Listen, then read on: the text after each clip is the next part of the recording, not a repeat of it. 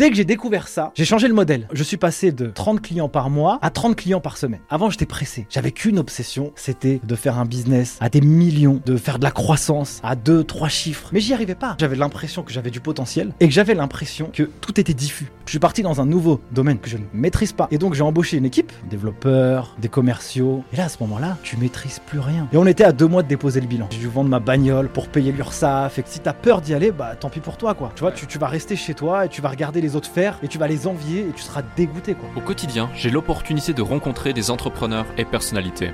Leur point en commun, le succès s'est manifesté dans leur vie. Cela m'a confirmé que la réussite tient parfois à une seule décision. Je suis Alec Henry et l'objectif de ce podcast est de vous inspirer et vous offrir à votre tour le déclic qui fera toute la différence. Salut Nicolas, Salut Alec. tu vas bien?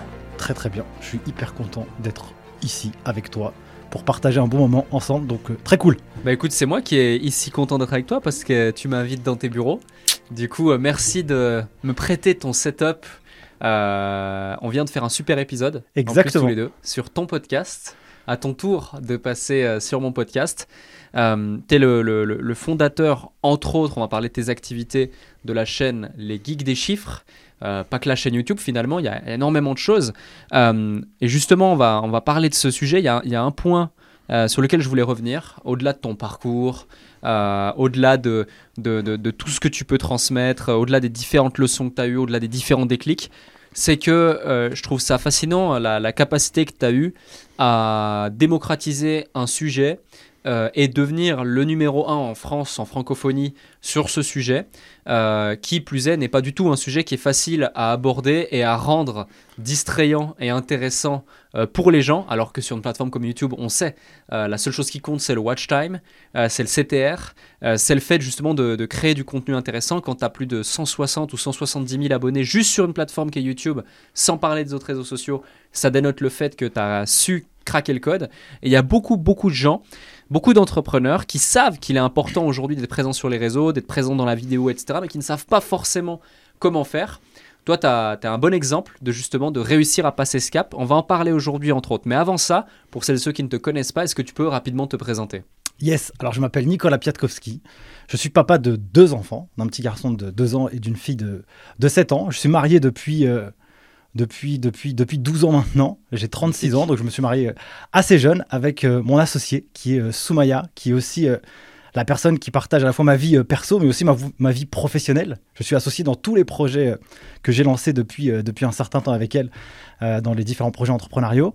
Euh, Qu'est-ce que je peux te dire? Bah, J'habite à Nice, donc euh, avant j'habitais dans le 9-3, je suis un pur produit de Seine-Saint-Denis, du coup en région parisienne, banlieue parisienne, et j'ai décidé de venir ici dans la région niçoise depuis à peu près deux ans parce que je voulais euh, vivre autre chose, voir un peu plus de lumière. Ici, il y a la mer, la montagne. Et donc, euh, ça a été euh, un bon exil pour moi et une bonne manière de switcher un peu mon entrepreneuriat parce que ça m'a montré aussi une, manière différente d'entreprendre avec des gens aussi différents. Et donc, donc voilà pour la brève présentation. Aussi, je peux dire que je suis CEO d'une plateforme en ligne qui s'appelle Les Geeks des Chiffres, qui forme les futurs experts comptables. Donc depuis deux ans, on a formé plus de 5000 étudiants à préparer le, une des, une des, un des diplômes de la fière de l'expertise comptable qui est un bac plus 3, donc qui s'appelle Mhm. le DCG, diplôme de compta gestion. Et à côté aussi, en parallèle, j'ai une agence euh, d'influence marketing pour euh, finalement mettre à disposition euh, des marques auxquelles je crois mon influence pour qu'elles puissent montrer leurs produits, leurs services. Et donc je fais ça depuis... Enfin, je suis entrepreneur depuis 2014, mais en tout cas, je, je suis fondateur de l'école en ligne des geeks des chiffres depuis euh, 2019 et l'agence marketing, ça date de, de quelques mois. Ok, excellent. On va revenir sur tous ces sujets. Euh, tu dis entrepreneur depuis 2014. Qu'est-ce que tu as fait avant 2014 Alors en fait, euh, euh, moi j'ai fait 5 CDI en 5 ans. D'accord donc dans la comptabilité, le contrôle de gestion, je travaille en cabinet comptable, je travaille en responsable financier en, so- responsable financier en société cotée. Mhm. Et en fait, je m'ennuyais hein, de ouf. Ça veut dire que j'avais besoin d'apprendre beaucoup. En fait, euh, en réalité, quand j'étais jeune, j'avais euh, un problème de confiance en moi. Tu vois, moi, je suis un timide, euh, je sais pas, presque compulsif. Tu vois, moi, à l'âge de 16 ans ou 15 ans, tu me parles, je deviens tout rouge. Toi, tu me dis bonjour et je suis vraiment en galère, quoi. Ouais. Tu vois. et, euh, et donc. euh, euh, j'avais besoin de prouver et je savais en moi-même que j'avais du potentiel, tu vois. Donc dès que j'allais travailler dans une entreprise, il y avait un- quelqu'un qui m'avait dit partout où tu passes, essaye de laisser une bonne image de toi. Hmm. Donc quand je suis arrivé en entreprise, je me suis dit écoute Nico, et bah, ce que tu vas faire, c'est que déjà, tu vas essayer de travailler très fort pour euh, montrer que tu es bon, tu vois, et euh, un peu virer euh, ce, manque de confiance en moi. Et donc, j'ai surcompen- surcompensé par le taf. Mais du coup, comme j'ai travaillé beaucoup, eh bien, je me suis aussi rapidement ennuyé dans les entreprises. Et je me suis rendu compte que la comptabilité, faire de la production comptable, c'était cool. Faire de la production de chiffres, de l'analyse, c'était cool. Mais c'est pas là où j'étais le, le meilleur Hmm. où euh, j'y trouvais mon, mon compte. Et du coup, en 2014, euh, je négocie mon départ. Et puis, euh, je pars en Thaïlande avec Soumaya, qui est mon associé, mais aussi ma femme dans la vie. Et puis, euh, on dit, on va, on va faire le tour du monde, où on va réfléchir, on va se poser, parce qu'on avait beaucoup travaillé, elle aussi en cabinet comptable. Et puis, on est euh, là sur, sur une chaise longue, il fait beau, il y a du soleil, c'est trop bien, on est à des milliers de kilomètres de la France, on chill, et on se dit, purée, euh, si on crée notre boîte, tu vois, mais quoi? On ne sait pas du tout. Et donc, on fait une petite, euh, un petit listing de ce qu'on a euh, appris et qu'est-ce qu'on pourrait euh, proposer comme offre de service en face. Et on se dit, bah, on va proposer un organisme de formation où on va proposer des formations à des boîtes pour, pour les former aux thématiques du chiffre, de la compta, de la gestion. Et puis on part là-dessus. Sachant qu'il y avait quand même, j'ai une petite anecdote aussi à, te balancer, c'est que comme je m'ennuyais beaucoup dans mes, tra- dans, dans- dans mes jobs, eh bien un jour, euh, j'ai voulu faire consultant en recrutement. Consultant en recrutement, je savais pas du tout là où j'allais. Tu sais, j'ai un profil financier, je suis timide. Moi, je sais Mm. pas que en fait, c'est faire du business. Ouais. Vendre des candidats à des entreprises et euh, euh, vendre à des entreprises des candidats. Enfin, je sais pas comment je le dis, mais bref, tu m'as compris. Et du coup, j'arrive dans ce milieu, ça me plaît pas du tout. Je négocie une rupture de fin de contrat et euh, je vais aller euh, au chômage. Sauf que moi, je suis bon financier pour les autres, mais pour moi, je suis nul. Et donc, ce qui se passe, c'est que euh, j'ai mon solde de tout compte, avec les vacances, les congés payés, du coup, je crame tout. Hmm. Et le jour où je dois recevoir mon virement Pôle emploi, eh ben, je reçois rien. Ou 80 euros, je sais plus, c'était une, une somme dérisoire. J'appelle, mais qu'est-ce qui se passe? Mais monsieur, vous avez des jours de carence. Et donc, du coup, j'ai plus d'argent, j'ai- je suis à découvert, le mois arrive, il faut payer les factures, le loyer, et j'ai aucune économie. Zéro. Rien du tout. Et là, je me dis, il faut que je trouve une solution. Et donc, euh, je me dis, bah, je vais aller sur le bon coin. Et puis, euh, je fais des cours en compta, euh, Hmm. je crée une entreprise. Et puis, finalement, je me suis fait 3000 euros cash en un mois. Ok. Et je me suis dit, ah, Donc ok. ça, c'est en revenant de vacances. Non, alors ça, en fait, ça, c'était avant Avant. les, avant les vacances. Et du coup, je me dis, bah, j'ai réussi à faire de l'argent rapidement, facilement, avec les moyens du bord. En fait, j'ai commencé à faire un mini MVP. Ouais, ouais, vois. ouais, je vois. Et puis quand on est parti en vacances, on s'est dit, OK, qu'est-ce qu'on sait faire? Ah, mais on avait fait ça à l'époque, ça avait marché. Bien, viens, on structure un organisme de formation qui va former des salariés d'entreprise. Hmm. Et donc ça, on a fait ça de 2014 jusqu'à 2019, Ok. précisément. 5 ans. 5 ans, et donc on a euh, formé dans 19 villes de, de- de formation euh, en France. Enfin, Donc dans- physiquement. Ouais, physiquement, exactement. Wow. Sauf que ça prenait beaucoup d'énergie, tu vois. Bien sûr. Parce que quand toi, tu y vas au début, tu fais tes premières formations. Ma première formation, c'était en Guyane. Euh, J'avais fait un contrat à 10 000 euros. Pour moi, c'était le bout de la vie, tu vois. Le bout de ma life. J'avais proposé 10 000 euros pour faire une formation. C'était un truc de dingue. Donc, on va en Guyane. Et puis, on a commencé à s'initier un peu dans l'entrepreneuriat. On n'avait rien. Pas de, pas de formation, pas de Mhm. cours. On avait juste des programmes de formation, un site internet. Et puis, euh, et puis c'est comme ça qu'on a démarré. Et petite histoire, petite anecdote, c'est que, comme je te l'ai dit aussi un peu en off, moi j'aime bien le 0 à 1, j'aime bien le chaos, j'aime bien construire. Et quand la machine a commencé à ronronner, eh ben nous on s'est dit, purée, la formation présentielle c'est cool, mais ça, ça, ça prend beaucoup d'énergie, tu vois. Salut à vous tous qui êtes de plus en plus nombreux à écouter le déclic. Je tenais à prendre quelques instants pour vous en remercier personnellement. Grâce à votre soutien et votre écoute, nous connaissons une croissance fulgurante parmi les podcasts business en francophonie. Si aujourd'hui vous voulez améliorer votre karma, je vous invite à laisser un avis et 5 étoiles maintenant sur la plateforme de podcast sur laquelle vous écoutez cet épisode. Cela ne prend que quelques instants et ça aide énormément pour continuer de vous offrir des interviews de plus en plus inspirants avec des invités inédits. Je lis tous vos avis et ils représentent beaucoup pour moi. Maintenant, retour à l'épisode. On s'est dit, on va essayer de faire un outil technologique, un outil tech. Et cet outil tech, c'est quoi? C'est, il comprend le besoin d'un apprenant, et en fonction de son besoin, il va lui proposer un parcours de formation en ligne adapté à ses objectifs. Hmm. On s'est fait incuber, on a eu des subventions. Et là, c'est le moment où j'ai vécu l'entrepreneuriat le plus difficile de ma vie. C'est que je me suis défocus de ce qui marchait. Je suis parti dans un nouveau domaine que je ne maîtrise pas.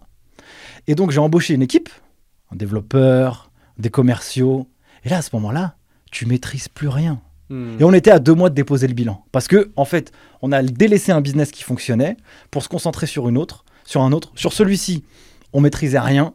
Et donc, on a été à deux mois de déposer le bilan. Et donc, on a dû euh, dire à tout le monde, bah, salut, ciao. Moi, j'ai dû vendre ma bagnole pour payer l'URSSAF, etc. Ouais. Bon, bref, c'était une galère, quoi. Par contre, je me suis rendu compte quand même que dans les épreuves un peu compliquées comme ça, tu crées euh, une énergie en toi qui te permet de décupler tes résultats avec euh, beaucoup moins de personnes. Et donc, on a réussi finalement à deux à, à sauver le bilan euh, de l'année. Et puis, euh, depuis le 2018, 2017, 2017, on va dire, 2018, je me suis dit, euh, j'ai envie d'être un artisan de l'entrepreneuriat. Pour moi, j'ai envie de construire un business auquel je crois, un business dans lequel je prends du plaisir, ou genre, je pars en mission, quoi. C'est plus un travail pour moi, c'est je pars en mission, et on peut en parler après, euh, c'est là où a commencé à germer l'école en ligne Les Geeks des Chiffres, Ok. euh, à la suite de ces finalement deux expériences entrepreneuriales, où une qui a bien marché, une qui nous a mis euh, la- à la paille, et puis une autre où on s'est dit, on va y aller de manière progressive, étape par étape, mais il faut qu'on puisse kiffer ce qu'on fait, c'est très, très, très important. D'accord. Et du coup, les geeks des chiffres, c'était d'abord cette volonté de créer une solution technologique, etc., avant le- la chaîne YouTube et la visibilité que c'est aujourd'hui? Effectivement, tu vois, en 2017, il se passe un truc, c'est que comme on voulait faire le produit technologique, Ouais. mais qu'on avait... Nous, on avait l'idée de faire un outil tech, mais on n'avait pas le fond. On n'avait jamais éprouvé le fond. Ouais, ouais. Et euh, en 2017, Soumaya me dit Nicolas, il faut qu'on se lance sur YouTube. Tu vois, il faut qu'on se lance sur YouTube. Euh, regarde ce qui se font aux États-Unis. Euh, quand je tape comptabilité sur Internet, on voit que des chaînes qui cartonnent dans les pays du Maghreb, etc. Les mecs qui font des vues de tarés. Mais en France, y a franchement, il y a, y a rien. Tu vois. Ouais. Et moi, je suis passionné de pédagogie. J'adore transmettre. Genre, c'est pour moi, c'est une dinguerie, tu vois. J'aime bien quand je regarde quelqu'un dans ses yeux, dans ses gestes, dans ses émotions, où tu vois l'effet déclic dans son Ouais, esprit. tu ouais. vois. Et comme moi, quand j'étais à l'école, j'étais pas très bon étudiant et que j'aimais pas vraiment la compta et que j'ai vraiment eu du mal à le comprendre. Je l'ai bien compris quand je suis allé en entreprise. Et je l'ai encore mieux compris quand je l'ai transmis. Hmm. En 2017, elle me dit vas-y, fais des vidéos sur YouTube. Donc, je reprends euh, un peu l'exemple qu'on s'est dit sur l'autre podcast, Les Geeks des Chiffres, où toi, t'arrives, c'est une catastrophe de faire une vidéo. Ouais. Et moi, pour faire deux minutes, c'est quatre heures, quoi. Tu vois? Parce que moi, je pense, dans mon esprit, qu'il faut que je fasse un rush parfait. Ouais. Une vidéo, tu peux pas couper au montage. Ouais, ouais. Je pense que ça doit être exceptionnel, tu vois. Et donc, en 2017, on se lance sur YouTube et on commence à faire nos premières vidéos Ok. avec euh, deux visions. La première, c'est de tester un modèle pédagogique en ligne pour voir ce que ça pourrait donner si demain on devrait créer une école euh, pédagogique euh, dans la compta-gestion. Et puis, euh, kiffer quoi. Voilà, kiffer. Et moi, je découvre un nouveau truc, donc ça me stimule, ça me fait kiffer. Et puis, on commence à se lancer sur YouTube. Et puis, euh, les gens dans notre entourage, ils rigolent un peu et disent Ah, mais tu sais, il y, a les- il y a les millions d'abonnés euh, à l'époque, tu vois. Et toi, quand tu fais de la compta et de la gestion, tu vas pas aller chercher des millions d'abonnés. Et nous, on s'est dit, si en un an, on a 1000 abonnés sur la chaîne, purée, on est, on est content, quoi. Tu vois. Hmm. Et finalement, euh, et finalement, ça s'est vraiment bien développé. Et du coup, le modèle pédagogique, les gens ont vraiment kiffé parce que j'avais cette capacité à rendre simple en compta euh, quelque chose de compliqué dans la majeure partie des cas. Tu parles de compta à un étudiant, il dit Ah non, Hmm. un entrepreneur, ah non, je comprends rien, c'est dur. Et moi, du coup, j'avais, grâce à cette expérience pédagogique en, euh, en- en formation présentielle, eh bien, j'ai pu capitaliser tout ça pour euh, développer la chaîne YouTube Les Guides des Chiffres. Mais à la base, c'était tester un modèle pédagogique et en face, c'était de kiffer. Et puis après, on verra ce qui se passe. Ok, donc finalement, ouais, euh, aujourd'hui, le- l'ampleur que, que ça a pris et que c'est devenu, c'est presque la conséquence euh, de, de- de tout ça. Et, et- ça te permet de, de monétiser euh, différentes choses finalement. Ça te permet de monétiser ta plateforme, tes cours en ligne, euh, euh, tous les différents projets que, tu veux, que tu veux propulser. Quoi. Exactement. Et en Ouais. fait, euh, cette, cette... franchement, je, je pense que YouTube, dans mon expérience entrepreneuriale, c'est la meilleure chose qui me soit arrivée, tu vois. Hmm. Parce que déjà, c'est un outil qui m'a permis de sortir de ma zone de confort. Tu vois, Euh, comme je t'ai dit, j'étais timide. Ouais. Et donc, se, se, se, se bagarrer euh, face à à, à l'écran, c'était euh, pour moi un challenge, tu vois, qui pourrait être au- aujourd'hui, qui pourrait être dérisoire. Aujourd'hui, quand, je- quand maintenant j'appuie sur un bouton, c'est facile, tu vois, à force de l'avoir fait. Mais au début, c'était pas si évident. Donc, ça a été vraiment trop bien pour la prise de confiance, et puis aussi pour marketer ce que tu vas vendre. Bien sûr. Tu vois, Ouais. là, tu es en train d'apporter une, une vitrine de ce que tu pourrais proposer.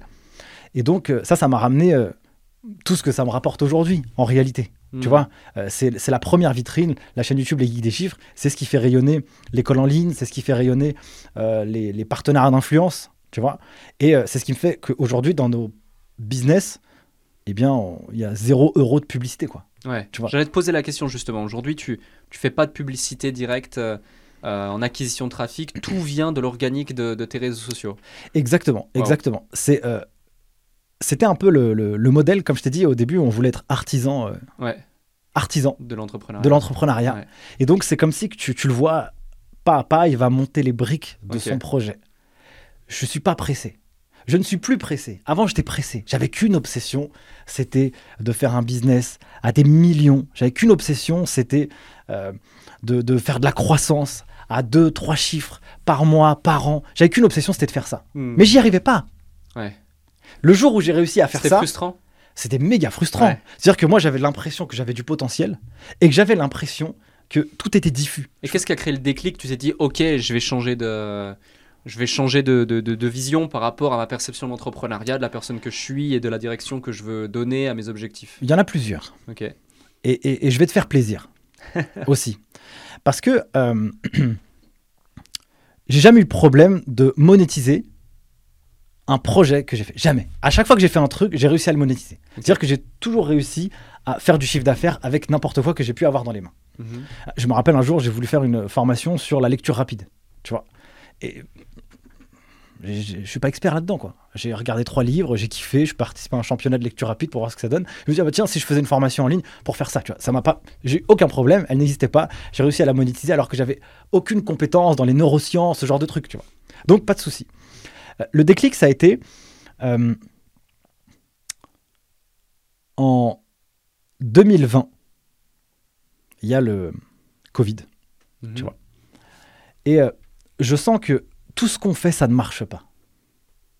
Tout ce qu'on fait dans le digital, ça ne marche pas. Tu proposes des formations, personne ne les achète. Tu, tu- tu donnes de l'énergie et ça, il n'y a rien qui fonctionne. Tu dis, mais qu'est-ce qui se passe, tu vois? J'arrive à faire de l'argent, mais j'arrive pas à en faire beaucoup, tu vois. Et je me dis, bah, faut revenir aux prémices de l'entrepreneuriat. Comme un, comme un bébé. Et donc, tu vas réapprendre à entreprendre. Non plus euh, à le faire au fil de ce que tu ressens et de ta propre intuition, tu vas vraiment te former.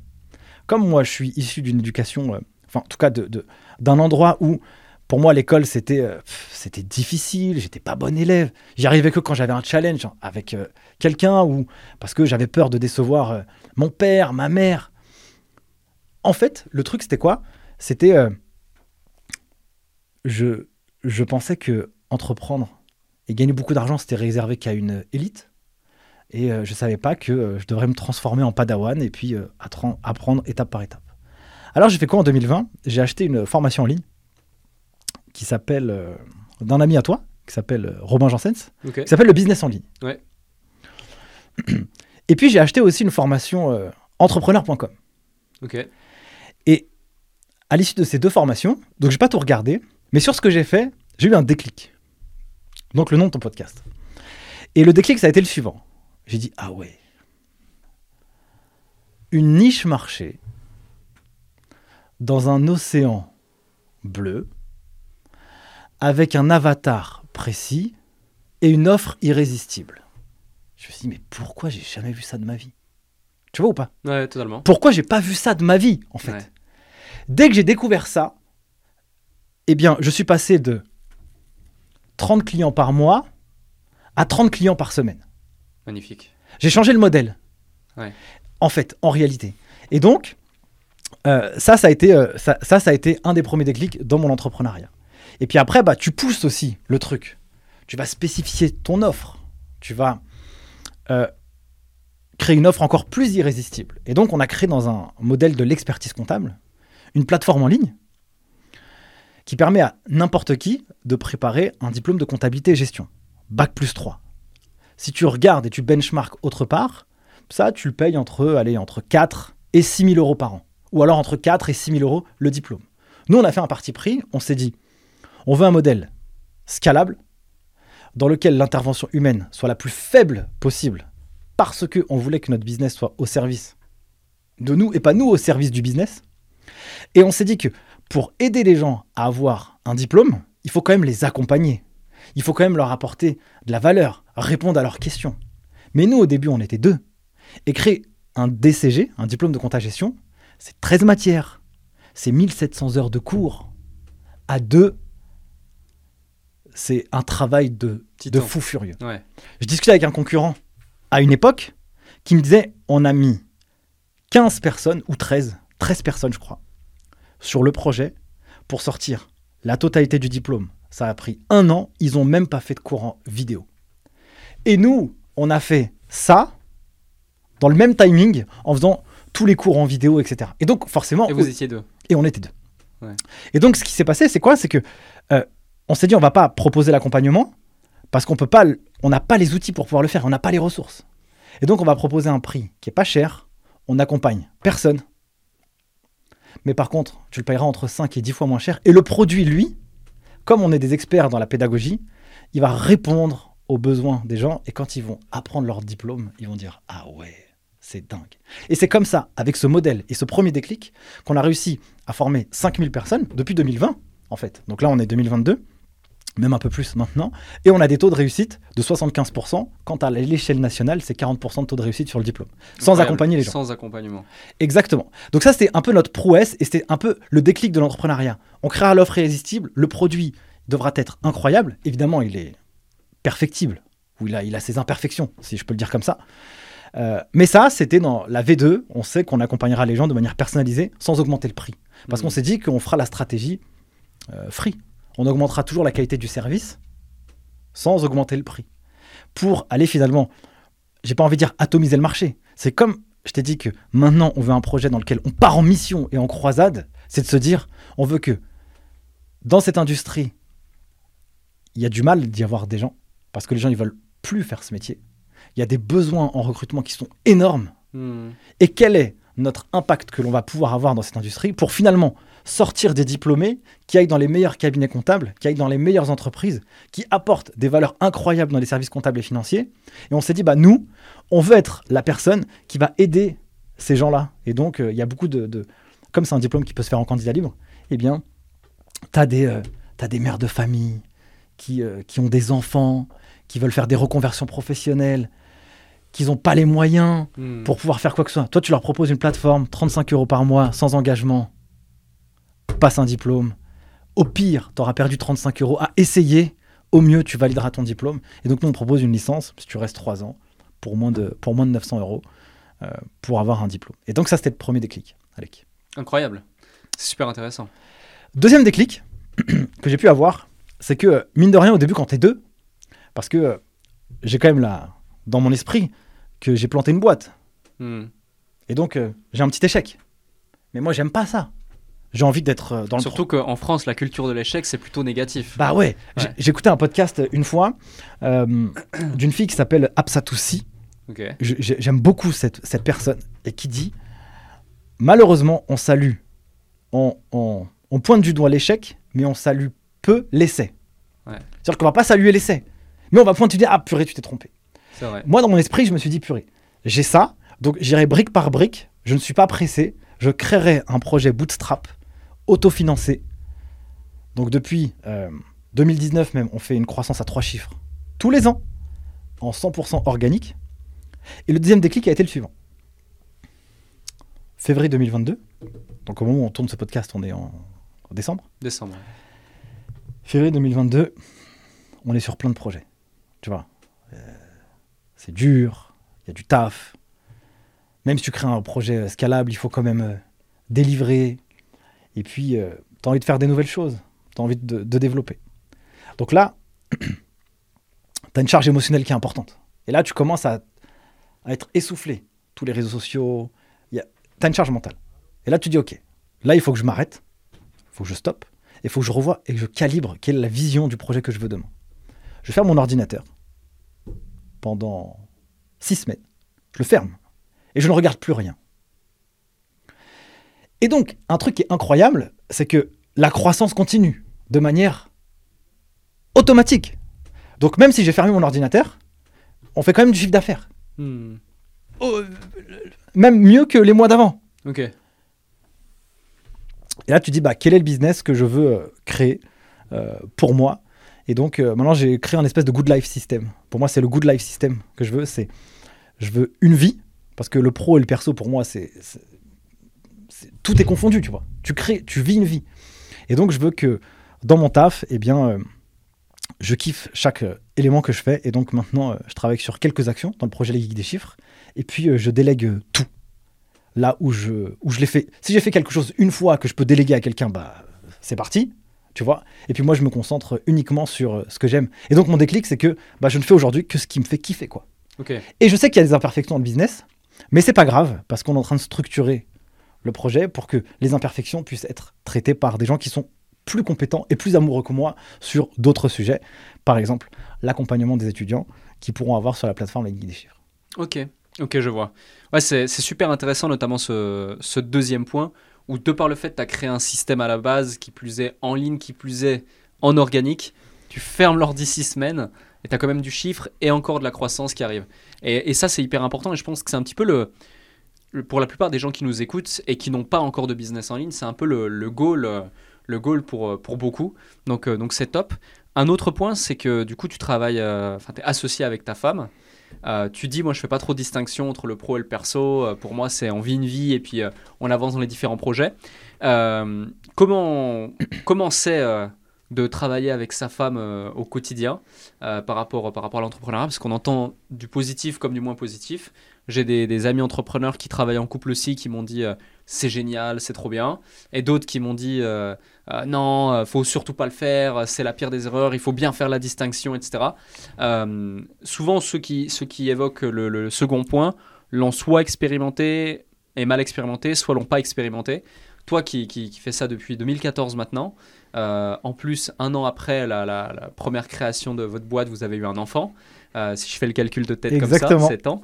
Euh, donc, euh, donc j'imagine que, que ça doit être challengeant. Euh, c'est quoi ton, ton feedback là-dessus euh, euh, Les déclics peut-être que tu as eu, les leçons que tu as eues et que tu pourrais partager? Je pense que la personne qui partage ta vie, elle doit avoir.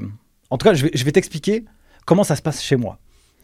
Et je pense que c'est c'est la clé de réussite, en tout cas de cette association, ce qui fait que dans la vie, tu as les mêmes objectifs.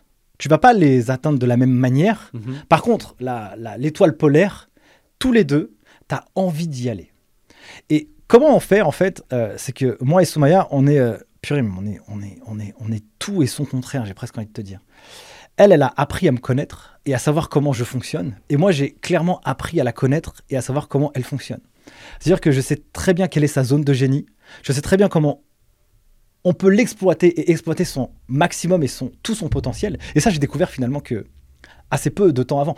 Comme à la, à la base, c'était ma, ma femme, et bah du coup, je n'ai pas d'exigence envers elle. Tu vois, j'ai presque envie de te dire, je lui accepterai euh, toutes ses qualités et tous ses défauts. C'est encore le cas. Sauf que j'ai appris à la connaître. Et donc, je sais que elle, eh bien, euh, elle aime l'innovation. Elle, si tu lui dis travaille 35 heures par semaine avec un agenda calibré, tu la tues. Hmm. Elle est morte, elle est fichue. En fait, tu pour, elle, elle pourrait travailler dans un, dans- dans- dans un centre de RD, tu vois, où ça, son, son éclair et son coup de génie, il va être de temps en temps, mais celui-ci, il est juste transformateur. Tu vois Hmm. Et moi, je suis pas comme ça. Moi, je suis dans la régularité. Tu vois, moi, je suis dans les process. Moi, j'aime bien. Moi, j'exécute, elle, elle pense. Hmm. Même si, là, je, je- je coupe Ouais, ouais, de ouais. manière volontaire ce- ce- ces deux manières de voir, mais on pourrait l'imaginer comme ça. Et moi, j'ai accepté ça. J'ai accepté que j'ai pas quelqu'un qui va travailler avec moi de manière euh, full-time à 100%. Comme elle, elle a accepté que moi, je peux pas être un innovateur euh, né parce que on a ces deux, euh, ces deux caractéristiques différentes. Euh, par contre, ce que elle fera, c'est que quand tu as un projet qui la chauffe, tu vois, là, c'est une machine de guerre. J'ai j'ai appris à la connaître. Et donc, pour moi, cet associé, pour moi, il est parfait parce qu'on crée toujours des synergies. Et si on veut développer des stratégies, eh bien, j'ai une idée et elle, elle va toujours l'arrondir. Comme quand elle, elle va avoir une idée, eh ben moi, je vais toujours l'arrondir. Et en fait, quand tu regardes le projet Les Geeks des chiffres, euh, 5000 étudiants, euh, une école en ligne, en tout cas marketée comme la nôtre, en comptabilité, bah, ça n'existe pas. Mais ça, c'est que le fruit de, de deux identités. Tu vois, c'est la culture en fait. C'est vraiment une culture d'entreprise qu'on a créée. Et, euh, et je sais même pas si je réponds à ta question, Alec, hein, parce que je pars dans tous les sens, mais euh, euh, je la comprends, elle me comprend, on est complémentaires, on se fait extrêmement confiance, on n'a pas Mhm. peur de se raconter des choses et de se dire des vérités, de dire quand ça va pas. Par contre, on sait exactement comment se le dire, tu vois, on se dispute pas, ou c'est très rare, parce qu'on on sait se prendre, tu vois. Et comme on est, euh, on veut le bien pour l'autre, eh bien, euh, on fait un peu euh, pour les autres ce qu'on aimerait qu'on nous fasse à nous-mêmes. Et comme on a tous les deux cette même philosophie, bah, tout est facile, tu vois. Hmm. Ouais, je vois, c'est super intéressant. Et oui, tu réponds à la question. Fondamentalement, c'est apprendre parfaitement à connaître l'autre, t'adapter, et puis justement pouvoir, euh, pouvoir tirer le meilleur, euh, le meilleur de chacun. Tu parlais avant d'un truc qui est extrêmement important, c'est voilà, euh, un de tes déclics, ça de prendre conscience que mettre de l'énergie, du temps dans des choses qui ne te stimulaient pas forcément, bah c'était pas le meilleur des deals, et c'est pas ce qui te permettait d'aller chercher le plein potentiel. Donc, il faut déléguer. Comment tu t'y prends pour euh, déléguer, euh, recruter, euh, trouver les bonnes personnes, euh, euh, les, les, les, les recruter ou les débaucher, euh, les garder, les incentiver potentiellement Déjà, comment est structurée aujourd'hui ton organisation et, et comment tu comment tu t'y prends justement pour trouver ces talents et puis déléguer, recruter? Au moment où on enregistre, on est deux dans l'entreprise, deux fixes, et on bosse avec des freelances. Ok.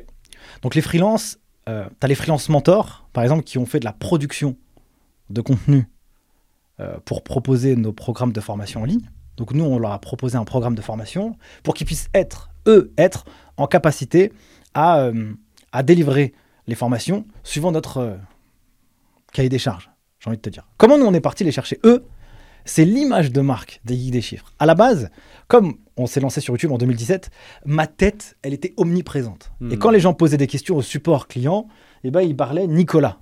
Tu Hmm. vois, alors que ça peut être quelqu'un d'autre qui répond, un freelance qui va répondre. Toujours on disait moi. Et donc mon objectif c'était de me dire, si demain je meurs ou si demain je veux plus être dans ce business, est-ce que ce business, comment je peux faire pour qu'il puisse ne pas avoir Perdurer. exactement, ne pas avoir, ne perdurer, qu'il puisse être tu peux donner exactement et tu donnes les clés à quelqu'un et puis il peut en faire ce qu'il veut. Tu vois? Je me suis dit, il faut que j'arrive à créer plusieurs visages. Et donc, créer plusieurs visages, c'était d'embaucher plusieurs mentors. Et qu'est-ce qu'on a fait avec ça? C'est qu'on s'est dit, il faut que le mentor puisse répondre à la définition du mentor exceptionnel que nous on veut. C'est une forte capacité à engager les gens, une forte expertise technique, Hmm. une forte personnalité, quelle qu'elle soit, mais en tout cas une personnalité qui est marquée. Moi, les gens, quand, quand je fais des cours en ligne, ce qu'ils aiment, c'est que j'ai de l'énergie, j'ai dans le panache, je fais des fautes de français, j'essaye de, de- de vulgariser simplement. Ils disent que moi, je suis sympa et que je donne de la motivation et que je suis positif. D'autres, on a des avocats, comme je parle comme Raphaël, il n'est pas comme moi. Mais il le kiffe parce que purée, une précision aiguisée au couteau. Et donc, comment nous, on a fait pour les recruter, eux? Tu fais pas une annonce euh, sur LinkedIn et tu dis je recrute et ça va venir tout seul. On est parti les chasser. On s'est dit, il faut qu'il y ait des gens qui aient la même image de marque que nous. Donc, on est parti chercher des influenceurs dans, dans leur industrie. Donc, Raphaël, avocat, ancien avocat en droit social, lui, on a, découvert sa chaîne YouTube, il a 40 000 abonnés. On lui a proposé, est-ce que tu veux faire de la formation chez nous? Et comment on l'a fait? On a fait un contrat simple, un forfait. Et quand on sait un forfait, un budget, quoi, tu vois, pour qu'il puisse euh, euh, produire le contenu, et on lui dit que si tu viens avec nous, tu auras toujours l'image de marque, les geeks des chiffres, qui viendra avec toi parce que on sait qu'on va créer une, une histoire de dingue. Et c'est ce qui se passe en fait, tu vois. Euh, les retours qu'on a aujourd'hui, qu'ils soient physiques ou, euh, ou en ligne, euh, les signaux faibles, ils trompent pas. Quand les gens ils, t'identifient comme euh, un acteur majeur dans l'écosystème comptable et financier, et ben tous ceux qui travaillent avec toi, et ben nous on leur apporte cette valeur. On leur met de la visibilité sur YouTube. Ça, on, on le finance pas ça, on le monétise pas. Ouais. Quoique certains mentors, on leur a même payé la production de contenu sur notre chaîne YouTube pour leur donner de la visibilité et apporter de la valeur. Pour te dire un peu la philosophie qu'on a, c'est que on les a même payés pour que eux ils fassent une vidéo pour nous parce qu'on sait c'est pas parce qu'on va leur donner de l'image de marque qu'on peut pas leur rémunérer un minimum d'argent pour qu'ils puissent faire la production tu vois et, euh, et comment on les incentive aussi c'est que euh, on propose un contrat et toujours on va donner quelque chose en plus alors qu'ils ne le savent pas. Parce que euh, c'est un effet de surprise, mais aussi on, on- on salue aussi l'effort qu'ils ont fait, ils se sont engagés et on a une relation extrêmement amicale. Si je passais deux heures à l'aéroport avec eux, eh bien euh, c'est un kiff quoi. Hmm. Tu vois. Pour moi, c'est pas possible de collaborer avec des gens. Et donc, les gens, ils le sentent. Et donc, ils ont envie de, de travailler avec toi parce que ils sentent que tu es quelqu'un qui, qui est honnête, tu respectes tes engagements, tu, euh, tu payes vite. Alors que tu as dit que tu payerais à 30 jours, mais tu payes tout de suite. Et ils savent que c'est un bon deal avec toi. Et ça, ils le, ils, ils le voient. Ça, c'est par, par exemple pour les mentors. Puis là, on est en train de structurer, on est en train de, de- de multiplier par trois l'équipe. Parce que là, ça grandit. Et donc, euh, comme on a créé notre, notre maison, on l'a bâtie avec les bonnes fondations et que on a bootstrappé et qu'on a suffisamment de cash aujourd'hui pour euh, recruter euh, quatre personnes sans aucun problème, et bien du coup, là, j'ai essayé de définir mon avatar que je voulais précisément. Donc, on a bien travaillé sur notre culture d'entreprise, qui on est, qu'est-ce qu'on veut faire, où est-ce qu'on veut aller. Et puis, on a vraiment fait une fiche de poste très détaillée, très précise, mais même dans la personnalité, chez la personne en elle-même, qui elle est, quoi. Tu vois Hmm. on veut vraiment que dans cette situation, elle pense comme ça, elle imagine comme ça. Et donc, du coup, ça prend du temps. C'est-à-dire que là, bah, on a pris des, des- des plateformes comme Welcome to Jungle. Moi, j'ai pas mal de résonance aussi sur LinkedIn. Donc, je fais quelques, quelques posts sur LinkedIn pour dire qu'on recrute. Et puis après, bah, il y a des gens qui sont rentrés dans le funnel. Et puis après, on leur a fait euh, plusieurs euh, étapes de recrutement.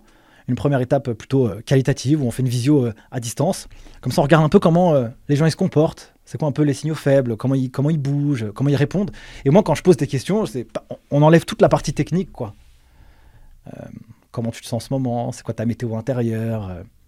Quel est ton manager idéal? J'ai envie de savoir si la personne, en fonction de ce qu'elle va répondre, elle fit avec notre culture, et puis elle pourrait vivre une belle expérience salariale chez nous pour vivre une aventure. Ça, c'est la première étape. En- ensuite, deuxième étape, c'est vraiment créer un cas pratique, tu vois, un, un cas d'usage où euh, ils vont recevoir un, un mail Tu mets en condition, quoi. Exactement, tu vois. Mais par contre, le cas pratique, il est, il est sale, quoi. Genre, euh, il, est, il, il est quasiment intenable pour faire un travail de qualité. Tu vois Moi, mon seul objectif, c'est de savoir si la personne, elle va rendre Quelque chose. quelque chose. Est-ce qu'elle va tout rendre? Même à peu près, parce que dans mes entretiens, je dis cette phrase. Nous, chez les Geeks des chiffres, on préfère les imbéciles qui avancent plutôt que les intellectuels qui restent assis. Donc, pour moi, si tu as entendu ça de manière faible dans le premier échange, même si tu vas rendre à l'arrache le cas pratique, tu auras tout fait, tu vois, même à peu près. Et ça, c'est exactement ce que je veux voir. La personne qui fait pas une partie du cas pratique, pour moi, c'est un mauvais indicateur. Hmm. Tu vois Parce qu'elle a pas, elle s'est pas immergée complètement dans la culture. Et puis après, troisième partie, eh bien, on, on- on fait venir les gens directement ici à Nice. Et donc, je pourrais te raconter euh, le dernier cas qu'on a eu. On a fait un truc vraiment euh, assez, euh, assez bizarre, assez particulier pour un processus de recrutement. Donc nous, on est une boîte où que tu veuilles, que tu veuilles venir euh, ici travailler à Nice ou full remote, aucun problème. Donc on a embauché deux personnes qui viennent de Lyon et de Grenoble. On leur dit, on va vous inviter à l'hôtel et on va se rencontrer en physique. Donc la veille, ils viennent à l'hôtel et nous on leur paye l'hôtel, on leur paye le voyage. Donc pour montrer aussi que on les respecte et on les considère. Ils reçoivent une petite carte dans leur chambre d'hôtel, personnalisée, avec un mot. Ok, d'accord. Et donc le lendemain, on dit bah, on va se donner rendez-vous à 9h. On te donne pas le, ce qui va se passer, mais en tout cas, voilà ce qui va t'arriver. Et donc, euh, on leur dit pas, pardon, euh, ce, ce- ce qui va se passer dans le cas de l'échange, mais euh, on, on va leur dire qu'on leur réserve des surprises. Ok. Et donc voilà ce que on a fait pour euh, crever tous les abcès et pour vraiment savoir qui sont les personnes. À l'hôtel, il y a une petite salle. En mode bien-être, quoi.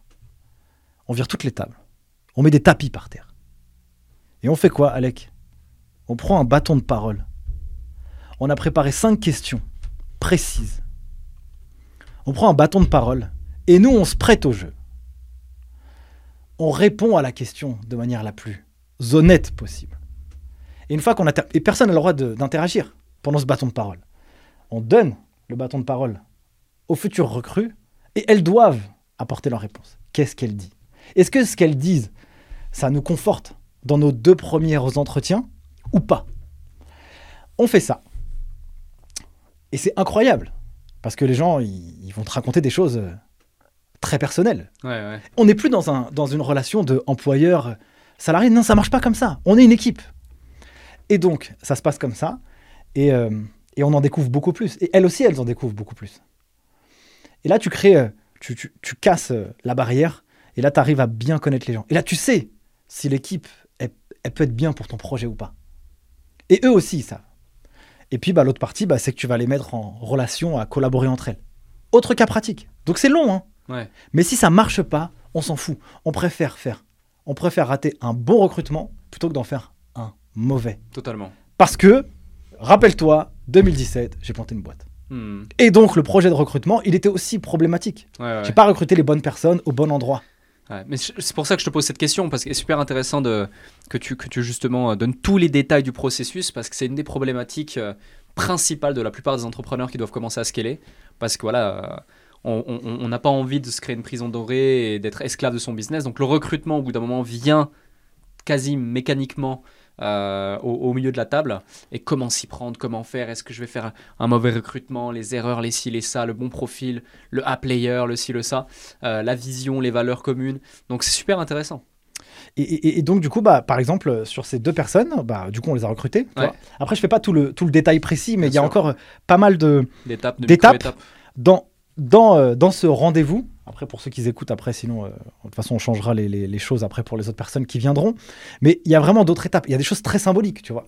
Euh, on va, on va, nous on a porté un bracelet tout au, pendant tout le processus de, recrutement, et donc ce bracelet c'est comme si que, il, a, il, a une, il a une signification. Moi je suis je suis pas, je suis pas chaman ou ce genre de truc, tu vois, je suis je sais pas comment on le dit, mais j'ai pas de croyance particulière là-dessus. Par contre, j'ai vu qu'il y avait une symbolique dans ce bracelet. Et à la fin, on leur dit qu'on les veut dans l'équipe. Est-ce qu'ils veulent porter ce bracelet ou pas Tu vois? Et bien sûr. Et les gens. Et donc, ce- je te raconte ces deux recrutements. Donc, on a recruté une CPO, chef de produit, qui elle aura en charge la, la- la- le développement de la plateforme Les Geeks des chiffres. Ce qui était plus euh, une, quelque chose qui était pour moi, tu vois. Mais du coup, ça demande d'être nourri, plus de formation, plus, plus, plus, plus, plus, pour apporter toujours plus de valeur. On l'a recruté. Une Customer Care Manager qui va s'occuper vraiment de l'accompagnement des, des- des Mhm. étudiants, maintenant, chose qu'on ne faisait pas avant.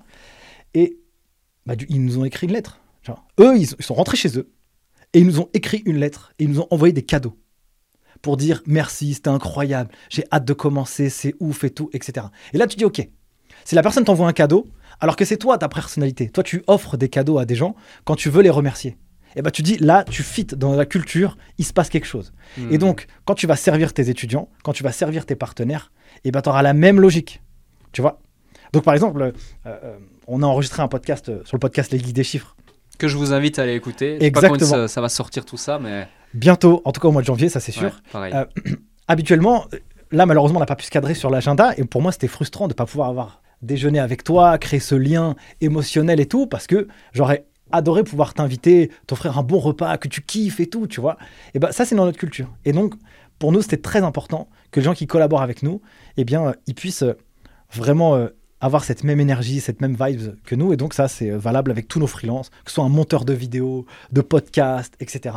Eh bien, on cherche la réactivité et euh, ce, ce lien émotionnel. Hmm. Je parle. euh, Ah, c'est super intéressant. Et, euh, et c'est, je, je suis content d'avoir posé la question. Un autre sujet, c'est aujourd'hui, donc les geeks des chiffres, s'il y a le podcast, il y a la chaîne YouTube, t'es euh, clairement, je pense, à ma connaissance, le média le plus influent en francophonie autour euh, de la comptabilité de la finance. C'est bien ça? Alors, sur, sur vidéo et sur podcast, oui. Sur euh, Google, je laisse euh, nos chers amis de Compta Online ce, ce, ce, ce- ce titre, qui sont euh, vraiment incroyables et qui sont, eux, c'est plus de, de la, de la rédaction. Mais en tout cas, sur YouTube, si on parle de comptabilité, c'est sûr que les geeks des chiffres, et sur le podcast, là, ça doit faire à peu près un an que je l'ai lancé, oui, il est premier. Parfait. C'est quoi le secret derrière justement euh, ce statut de, numéro 1, cette croissance, cette audience, ces vues? Ah, bah, J'imagine euh, en cumulé, c'est des, centaines de milliers, voire des millions de vues. Euh, le podcast, c'est un millier d'écoutes par épisode en moyenne. On en parlait tout à l'heure, hors vidéo. Donc c'est assez, assez fou. C'est- quoi le secret s'il y en a un, ou alors les, les quelques éléments qui font que justement vous êtes positionné aussi bien après tant d'années? Il faut répondre aux besoins des gens. C'est alors euh, Donc, moi, quand, je fais un projet, je vais d'abord analyser un truc, c'est très égoïste, mais je vais analyser mon degré de kiff. Je vais aller faire quelque chose que je kiffe. Quand tu fais quelque chose que tu kiffes et que tu sais pas calculer, je t'assure que les algorithmes des réseaux sociaux, ils le savent. Je sais pas comment. Je, je sais pas comment. Un jour, j'ai fait un post sur LinkedIn, il a fait 23 000 likes. Euh, je sais pas. 23 000 likes. Ouais, 23 000 likes, plus de 1 500 000 impressions. Tu sais comment je l'ai fait? J'en avais marre. J'ai pris mon tel et j'y suis comme ça à l'arrache. Boum J'ai fait la même chose la fois passée. J'en avais, a- je recrute, justement. Je te parle de recrutement. Et, et- et- je recrutais des gens un peu frustrés de l'expertise comptable. Parce que je me dis que j'ai besoin d'avoir des gens qui sont très bons techniquement sur la compta gestion, mais qui n'ont plus envie de travailler dans l'industrie, qu'ils ont envie de la servir pour qu'elle ressemble à quelque chose d'autre. Donc, je, reçois des gens en entretien qui sont tous dégoûtés. Ils ont vécu, vécu des burn-out, des trucs. C'est pas possible, quoi. Enfin, les, les cabinets d'expertise comptable. c'est dur ce métier, Voilà, c'est ça. les J'avais cabinets- vu ce poste, je crois. Ah. J'avais vu ce poste. Mais les cabinets d'expertise comptable, ils peuvent pas traiter les gens comme ça. Ça Ouais. se fait pas. 1000 likes, quasiment. Et moi, je suis saoulé. Hein. Là, je- ça m'énerve. hein. Tu vois, je prends mon tel, tac, tac, tac. je- Boum. Et à chaque fois que je fais ça, ah, je, te, je te garantis qu'à chaque fois que je fais ça, il se passe un truc. Et même sur, sur euh, TikTok. Sur TikTok, on fait une vidéo qui fait 400 000 vues. Euh, 300 000, je pense, ou je sais pas, je sais pas combien. Souma, me dit Hey Nico, est-ce que je peux te poser une question? Et Moi, je suis en train de travailler en fait. Ouais, je t'écoute. Je, je raconte n'importe quoi, je sais même pas ce que je raconte. J'ai une coupe à l'arrache, j'ai j'ai une lumière bleue dans mon visage. Je sais pas pourquoi, l'algorithme, il sent, je pense qu'il sent le naturel de ce que tu proposes. Hmm. Et quand il y a ça, il se passe toujours un truc. Le naturel, l'énergie et le message que tu vas délivrer. Si tu résous des problèmes des gens, eh ben forcément ça va marcher. Parce que tu l'as dit, le watch time, donc la durée de, de vue sur une vidéo, ça compte. Ouais. Et donc, euh, moi, je fais des, des cours euh, en comptabilité, enfin, je sais pas, sur le débit crédit, je sais pas, elle fait 600 000 vues ou j'en sais rien, tu vois. Quand même, tu vois, pour un cours de compta, sur une petite notion très basique. Mais c'est tellement un point de douleur que, eh bien, euh, les gens, ils le regardent, ça les transforme, et donc ils disent, ok, eux, ils ont réussi à résoudre mon problème. Et ça, on le voit souvent. En 15 minutes, ce que j'ai pas compris en 6 mois à l'école. Hmm. Bah voilà, donc là, tu es, sur quelque chose qui est très spécifique. hein, tu vois? Donc nous, notre secret, c'est d'avoir, de travailler sur euh, le, le plus naturel possible, de travailler sur ce qu'on aime faire, le degré de kiff, et de résoudre le problème des gens. Donc sur YouTube, c'était simple, on était quasiment seul. Moi, j'ai fait des cours en compta, il n'y en avait pas, j'ai kiffé, j'ai fait ça, et donc ça a marché, et au fur et à mesure, bah, ça s'est développé. Et donc, Hmm. même cette chaîne YouTube, les profs, ils l'utilisent dans les universités, dans, dans- dans leurs cours. euh. Ouais, je, je reçois souvent plein de, de screenshots euh, d'étudiants, d'élèves qui, qui me font des photos et qui sont en classe. Et j'ai purée. Moi, j'étais nul à l'école, quoi. Tu vois, moi, j'étais nul à l'école. Et en fait, finalement, je trouve ça rigolo que bah il y a un prof qui va me prendre moi en modèle un cours, alors que l'histoire euh, ne l'avait pas dicté comme ça, tu vois. Ouais, ouais. Donc ça c'est là, ça c'est une première chose. Et sur le et sur le podcast, euh, mon objectif c'était euh, toujours d'apporter de la valeur et c'était aussi d'inspirer les étudiants de la filière compta gestion à avoir des rôles modèles. Je me suis dit, je vais interviewer des entrepreneurs pour que, comme les gens que je forme, c'est destiné à être les futurs experts comptables, donc qui accompagnent les entrepreneurs, des futurs directeurs administratifs et financiers, donc qui vont gérer vraiment la partie chiffrée d'une boîte. Je me suis dit, je dois inviter ces gens-là pour que quand les étudiants vont les écouter, ils se disent Ok, c'est cette culture, c'est comme ça qu'ils pensent. C'est... Donc c'était, c'était mon idée de départ. Hmm. En fait, au final, je me rends compte que la majeure partie, c'est des professionnels du chiffre qui l'écoutent Ouais. et qui me disent Nicolas, merci parce que en fait, euh, je vais développer mon business, je vais développer mon cabinet. Grâce à ça, je vais finalement, pour quelques-uns qui me disent bah euh, merci parce que je vais m'orienter plutôt, euh, je vais m'orienter dans la filière, ça m'a motivé, ça m'a donné envie, je suis en conversion professionnelle, c'est super intéressant et tout. Et donc, euh, encore une fois, le podcast, je l'ai fait avec kiff. Et pour moi, c'est c'est très important. Kiff, douleur. Point à la ligne. Et évidemment, l'autre objectif, c'est euh, faut pas être parfait, quoi. Dès que tu commences à être parfait, t'es fini, t'es mort et tu fais plus rien. Et donc, euh, même si- mieux que parfait. Ouais, c'est ça. Si s'il y a un problème parce que je me suis trompé dans un mot ou je sais pas quoi, je m'en fous, j'y vais quoi. Je, je lance et puis et puis tant pis. Les gens ils sont suffisamment intelligents pour euh, comprendre que tu t'es trompé quoi. Tu vois. Mhm. Et puis ils te le disent souvent. euh, parfois, bon, c'est pas grave. Hmm, Je vois, c'est intéressant. Qu'est-ce que tu dirais à quelqu'un qui euh, nous écoute, te regarde et te dit Waouh, c'est c'est super intéressant, euh, super inspirant. Euh, il a osé justement créer une chaîne YouTube sur le domaine de la comptabilité. On aurait pu se dire, c'est voilà, Euh, mais qui se dit, bah moi j'ai rien à transmettre et tout le monde s'en fout de mon expertise ou de de ce que j'ai à dire. Il y a forcément un truc qui te passionne dans la vie, tu vois.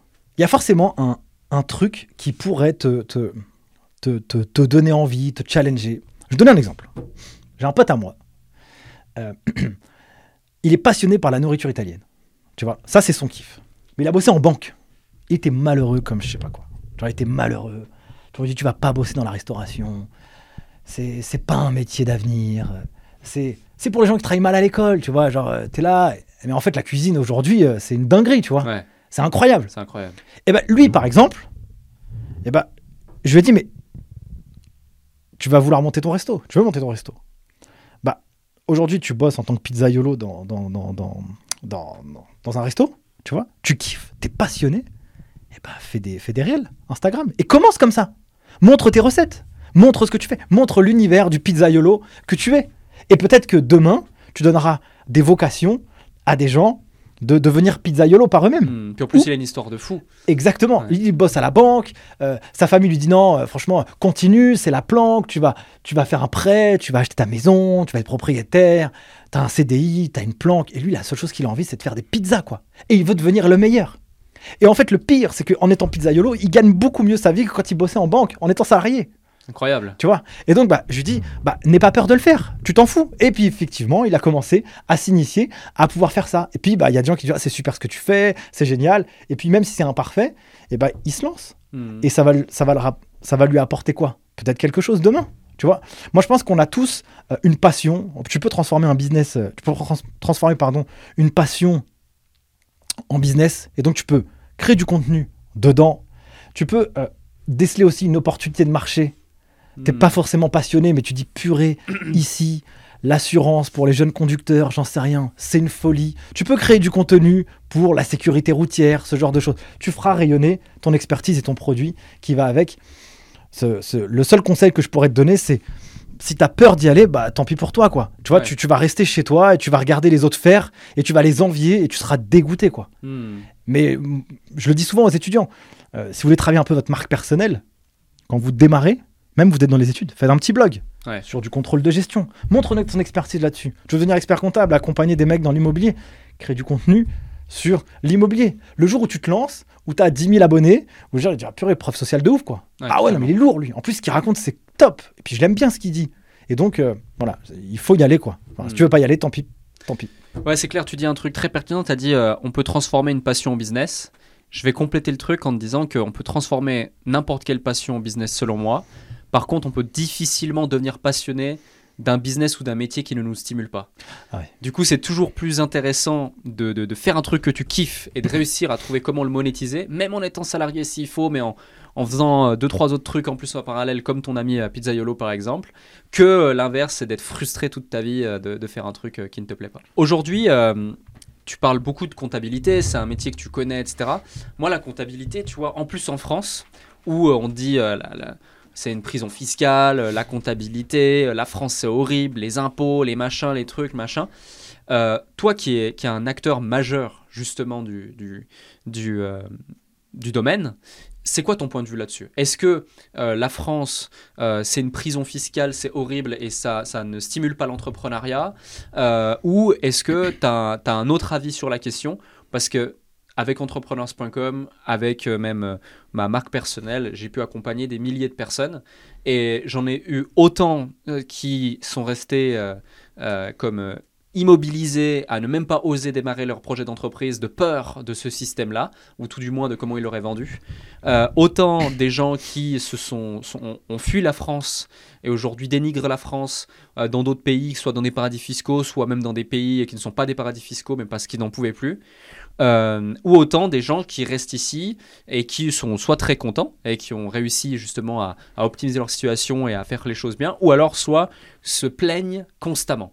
Du coup, j'aimerais beaucoup avoir ton, ton feedback, euh, vu que tu, tu te connais très très bien le métier, et ça peut peut-être remettre un peu l'église au, au milieu du village pour ceux qui se posent plein de questions là-dessus.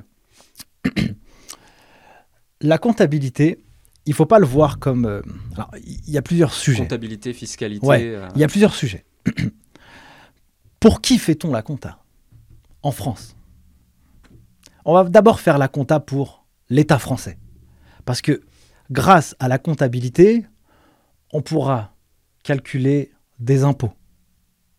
Et donc avoir des deniers financiers pour l'État français. Ensuite, on fait la comptabilité pour le dirigeant aussi. Parce que la comptabilité, c'est l'histoire financière des stratégies qu'il a prises par le passé qui ont donné un résultat. Ok, j'ai un produit, un service à vendre, quelles sont mes stratégies marketing, etc., etc. Et ben ça me donne un résultat. Bénéfice, perte, quel niveau de bénéfice, quel niveau de perte, etc. La France, ce n'est pas un paradis fiscal. Il y a les avantages et ses inconvénients. Effectivement, on est dans un pays qui est extrêmement euh, lourd d'un point de vue euh, fiscal. Et franchement, on euh, on va pas pouvoir faire. Il n'y a pas mille niches fiscales. Hein. tu vois, celui qui me dit il y en a mille, non, ça n'existe pas. Il y en a quelques-unes qui sont encore un peu stylées. On peut un peu optimiser, mais globalement, on peut pas tout craquer dans le modèle. Par contre, il faut bien connaître les règles. Bien connaître les règles. En fait, en France, il y a des règles du jeu. Si tu n'acceptes pas les règles du jeu, eh ben, tu vas jouer dans une autre partie. C'est comme ça. Tu vois Soit tu essayes de changer la partie en cours, mais donc du coup, il faut prendre des responsabilités à l'État pour changer euh, ça. Ou si bah, tu n'acceptes pas les règles du jeu, et bah, tu pars dans un paradis fiscal, dans un autre pays, et bon nombre de personnes le font. Tant qu'ils sont OK, il n'y a pas de souci. Je reviens d'un voyage aux US. Je suis dans un Uber. Et ce que j'aime bien, c'est euh, parler avec les gens du terrain pour comprendre euh, c'est quoi leur vie. Donc j'étais en Floride. Et en Floride, il y a beaucoup de, gens qui viennent de, Cuba, Porto Rico, Saint-Domingue, Mexique et tout.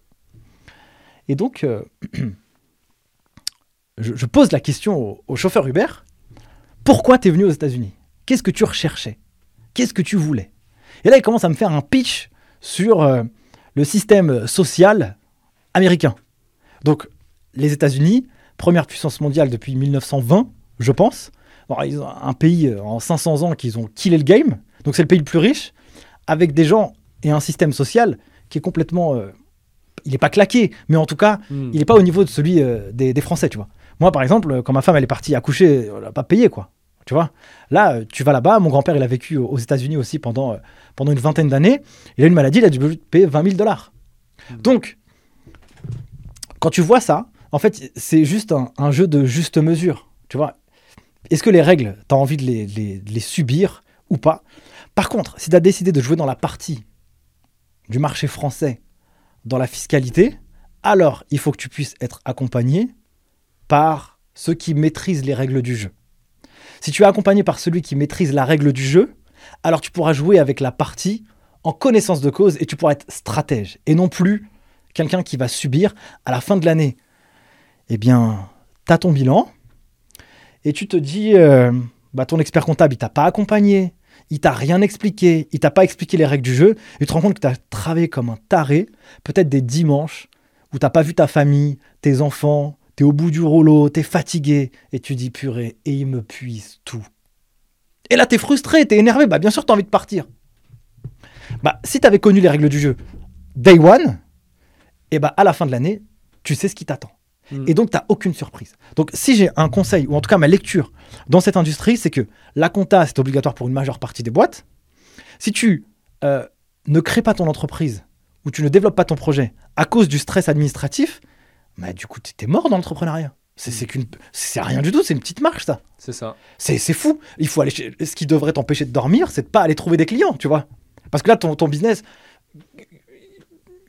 que tu de la compta ou que tu as pas, si tu pas un client qui va te payer pour l'offre que tu vas produire ou tu vas proposer, bah, tu es mort, quoi. Tu vois ou pas? Donc, euh, je dis que si tu te stresses pour la partie administrative, pour pas créer ton projet, là, franchement, je suis désolé. La seule chose que tu peux faire pour atténuer ce stress, c'est soit tu vas te former, ok? C'est pas non plus si évident que ça. On ne crée pas une boîte pour faire de la compta quand on est entrepreneur. On essaye d'aller voir des gens qui sont calibrés pour ça. Il y a des experts comptable, il y a des DAF à temps partagé, on peut leur poser des questions pour qu'ils puissent nous aiguiller à minima si on n'a pas d'argent au début. Hmm. Et si on en a un peu, eh bien on paye quelqu'un 2000 euros, 2000 euros, 3000 euros. C'est pas de l'argent de perdu. C'est un investissement qui te sécurise à la fin de l'année. Et comme ça, toi, tu es tranquille. Tu connais la règle du jeu. Comment on choisit euh, correctement son, son comptable, son expert comptable ou un DAF? Pour moi, je pense qu'il y a une clé qui est très importante. C'est qu'on est quand même sur une profession réglementée, avec un haut niveau d'études. Et donc, euh, il y a un peu ce, cet expert, tu vois. L'expert, tu vas réussir à le sortir de sa zone de confort si tu arrives à, à parler un peu comme lui. Si tu arrives à le titiller un peu.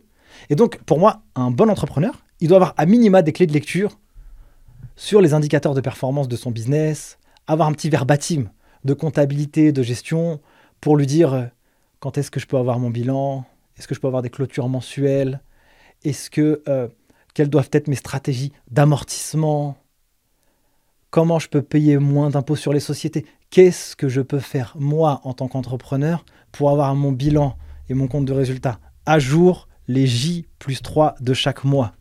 Si tu lui parles comme ça, il n'est pas habitué lui. Il sait que quelqu'un qui parle comme ça, c'est quelqu'un qui a suffisamment de liens et de vision sur ses chiffres, et lui, il voudra pas mal passer. Genre, il a fait 8 ans d'études. Ah bah non, j'ai pas envie de passer pour un con, tu vois.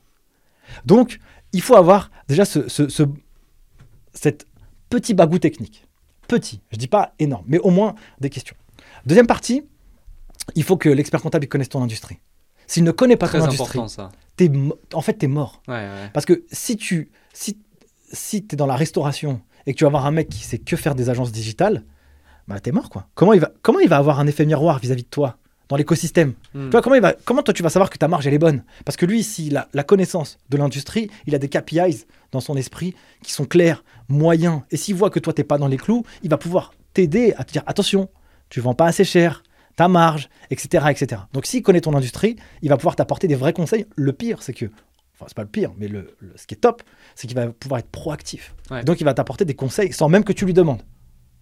Et ça, c'est incroyable. Parce que quand tu es entrepreneur, tu as une charge mentale. Laisse-moi tranquille avec les chiffres.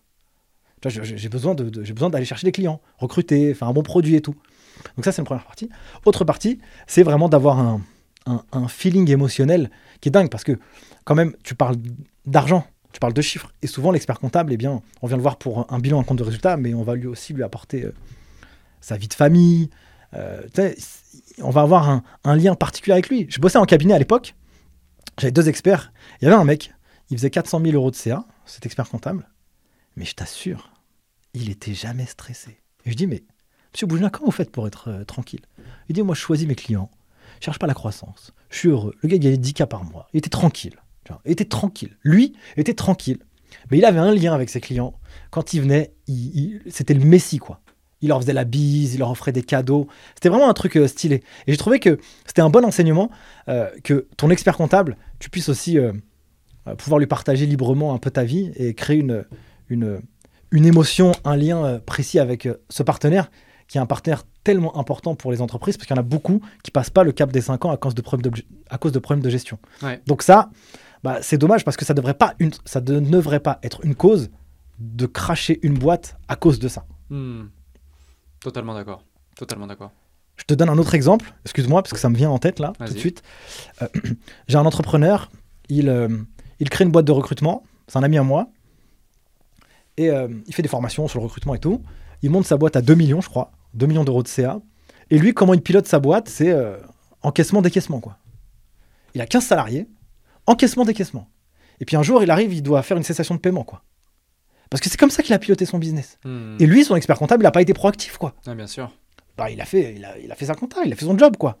Et lui, il s'est dit, mais mince, les experts comptables, ils sont nuls. Puis je dis, non, ils sont pas nuls. Mais j'étais obligé d'aller prendre un DAF à temps partagé pour qu'il puisse me faire mon truc et tout. Malheureusement, il a mal été choisi, tu vois. Après, il a compris pour son autre business. Il a revendu après sa boîte et tout. Et pour l'autre business qu'il a fait, il est structuré avec des gens plus, euh, plus précis, tu vois. Hmm. Ouais, je vois. Je parle beaucoup, mon cher Alec. Mais c'est super intéressant et euh, tu fais bien, tu fais bien. Euh, un autre point, c'est que le, monde de l'expert comptable, je vais peut-être me faire des ennemis en disant ça, mais des fois j'ai l'impression que il est un peu euh, archaïque. Genre, le, le- le- on reste dans l'ancien temps. Même nous, je l'ai vu, on a fait, j'ai fait des publicités pour le cabinet des indépendants ou alors avec d'autres clients lorsque je les accompagnais, qui étaient, ils étaient dans ce monde-là ou dans ce domaine-là ou dans des mondes plus ou moins familiers. Euh, tu sais, genre, euh, tu, leur parles d'un CRM, c'est waouh. Tu leur parles de la publicité, waouh. Tu leur parles de créer du contenu sur les réseaux sociaux ou d'utiliser ça, waouh. Tu leur parles de nouvelles technologies ou de choses euh, folles, waouh. De certains outils qui te permettent de, d'avoir moins de collaborateurs, etc. Waouh. Et la question que je me pose, c'est de par toute ta visibilité, je sais pas si, si tu t'es fait des ennemis ou alors s'il y a des gens qui, voient d'un mauvais œil euh, le, fait que tu donnes du punch comme ça et, et de la jeunesse et de la fraîcheur dans cette industrie, que tu mets un gros coup de. Moi j'ai l'impression que tu mets un gros coup de pied dans la fourmilière pour transmettre justement ces valeurs. Comment tu gères euh, le fait d'avoir euh, potentiellement des haters ou des gens qui sont pas toujours du même avis euh, que toi. Donc j'imagine que la grande majorité, ils adorent ce que tu fais et kiffent ce que tu fais, sinon bah, tu n'aurais pas les résultats que tu as là. Mais je me pose cette question parce que voyant cette industrie un petit peu archaïque, je me dis, de par le, cet amour de l'innovation que tu as, que tu dégages, euh, il y a peut-être d'autres personnes qui sont pas forcément d'accord avec toi. Et comment tu gères ce truc de, il y a des gens qui sont pas d'accord et peut-être que euh, un peu en mode haters même limite? Elle est, elle est intéressante ta question. Je pense déjà que j'ai beaucoup de chance. Je pense que, à mon avis, comparativement à d'autres personnes qui sont dans les réseaux sociaux, je pense que j'ai une chance inouïe. Parce que, en vrai, j'ai assez peu de problèmes. Je pense que j'en ai vraiment très très peu. Par contre, les seuls problèmes que j'ai pu avoir, c'est uniquement avec des gens qui veulent faire exactement la même chose que moi. Ah, intéressant. En fait, les gens qui sont dans l'univers de ce que je propose, il n'y a que avec eux que j'ai des problèmes. Et sinon, les experts comptables, ils voient généralement ça d'un très bon œil, Hmm. parce que on, on bosse aussi, il y a un, un- un mot qui, qui est beaucoup, euh, beaucoup utilisé dans la profession, c'est l'attractivité. Donc, comme moi, j'ai quand même une bonne résonance auprès des jeunes, des nouvelles générations, et que dans cette industrie, il manque aussi des jeunes et des nouvelles générations, Hmm. globalement, ils, sont plutôt cool avec moi, même très très cool. Tu vois, je te, je te donne un exemple. Il y a euh, un congrès de l'ordre des experts comptables qui se passe euh, tous les ans. Donc là, c'est euh, c'est la Fashion Week, ou je sais pas comment tu peux, tu peux le dire. Bon, bref, c'est la, la braderie des experts comptables. Tout le monde se rencontre. Et moi, il y avait un truc que je n'avais pas euh, maîtrisé. je t'ai dit à l'époque, j'étais dans ma grotte. Et donc, je construisais pièce par pièce. Et donc, je me suis dit que tant que j'ai pas construit la maison, eh ben, je sortirai de ma grotte un peu plus tard. Donc, comme j'ai construit la maison, eh ben, je me suis dit, bah, je vais commencer à aller rencontrer les gens, mais en physique. Et je me suis dit, bah, je vais aller au congrès de l'ordre des experts comptables, tu vois. Et puis, euh, à ce moment-là, je te jure, j'ai pris une claque dans la figure. Parce qu'on te dit sur les réseaux sociaux, ouais, c'est cool ce que vous faites et tout, nanana. Mais là, quand tu vois les gens en vrai et que tu te fais arrêter toutes les 15 minutes, et tu dis, mais attends, je comprends pas là ce qui se passe. Ouais, c'est incroyable, j'écoute votre podcast, ouais, ceci, il y a des marques qui viennent te voir. Et tu te dis, ah ouais, d'accord, tu vois. Donc, en réalité, au niveau des haters, là où j'ai des vrais problèmes, pas des vrais problèmes, en tout cas des, des- des gens chiants, c'est des gens qui veulent faire comme toi. Ok. Voilà, eux, eux ils m'ont ils m'ont pris la tête, charge mentale. Donc comment moi j'ai géré ça? Eh bien, euh, ça fait partie du game, quoi. Voilà. Donc euh, à l'époque, euh, je divulguais aussi pas mal de stratégies. J'aimais bien documenter un peu ce que je fais et tout. Du coup, maintenant, j'essaye d'être un peu plus mesuré, tu vois. Avant, je donnais mon chiffre d'affaires, etc. Maintenant, je le fais plus. Voilà, je te dis que on fait de la croissance, on fait des étudiants. Il y a beaucoup de gens qui pensent que notre modèle est hyper vertueux parce qu'on a un modèle SaaS, business par abonnement. Et donc, ils voient ça comme la ruée vers l'or. Mais en fait, nous, on est en mission et en croisade pour aider des gens. Et le business model SaaS par abonnement, il est stylé pour Apple, euh, Spotify, Netflix, parce que ça crée de la rétention, tu vois. Mais quand tu te formes à un diplôme d'expertise comptable, Hmm. enfin, tu vas pas rester euh, 10 ans abonné à la plateforme, tu vois. C'est ça. Donc, quand tu analyses ton business, tu penses que, il y a des gens, ils pensent que c'est la ruée vers l'or, mais c'est pas tout à fait ça. Ouais, C'est que nous, on a une vision euh, très globale dans l'industrie. C'est-à-dire que Hmm. on a une école, mais c'est pas le seul business. On en a d'autres, et puis il y en a d'autres qui vont se créer au fur et à mesure autour de l'écosystème, comme un peu la carte Disney, tu vois. Ouais, ouais.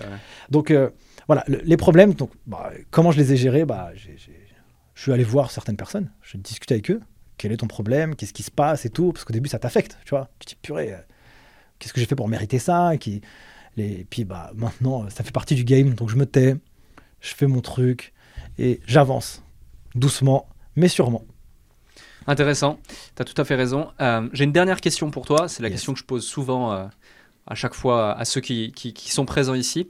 Sur le déclic, merci d'ailleurs pour ton temps et super épisode, encore une fois, j'espère que tu as eu autant de plaisir euh, Incroyable. à être présent que j'en ai eu à l'animer. Et si vous avez apprécié l'écouter aussi, faites-le nous savoir en les 5 étoiles sur les plateformes de podcast, le petit commentaire, le petit avis et euh, partagez, partagez cet épisode. Et aussi, si vous ne l'avez pas encore fait, allez, euh, allez voir notre épisode sur euh, les geeks des chiffres. Super, super intéressant. Je pense que cet épisode sortira. euh, euh, quand cet épisode sortira sur YouTube, là maintenant que vous regardez, on aura déjà le, podcast Les Geeks des Chiffres. Ça va sortir, je pense, fin janvier, début février, cet épisode sur YouTube.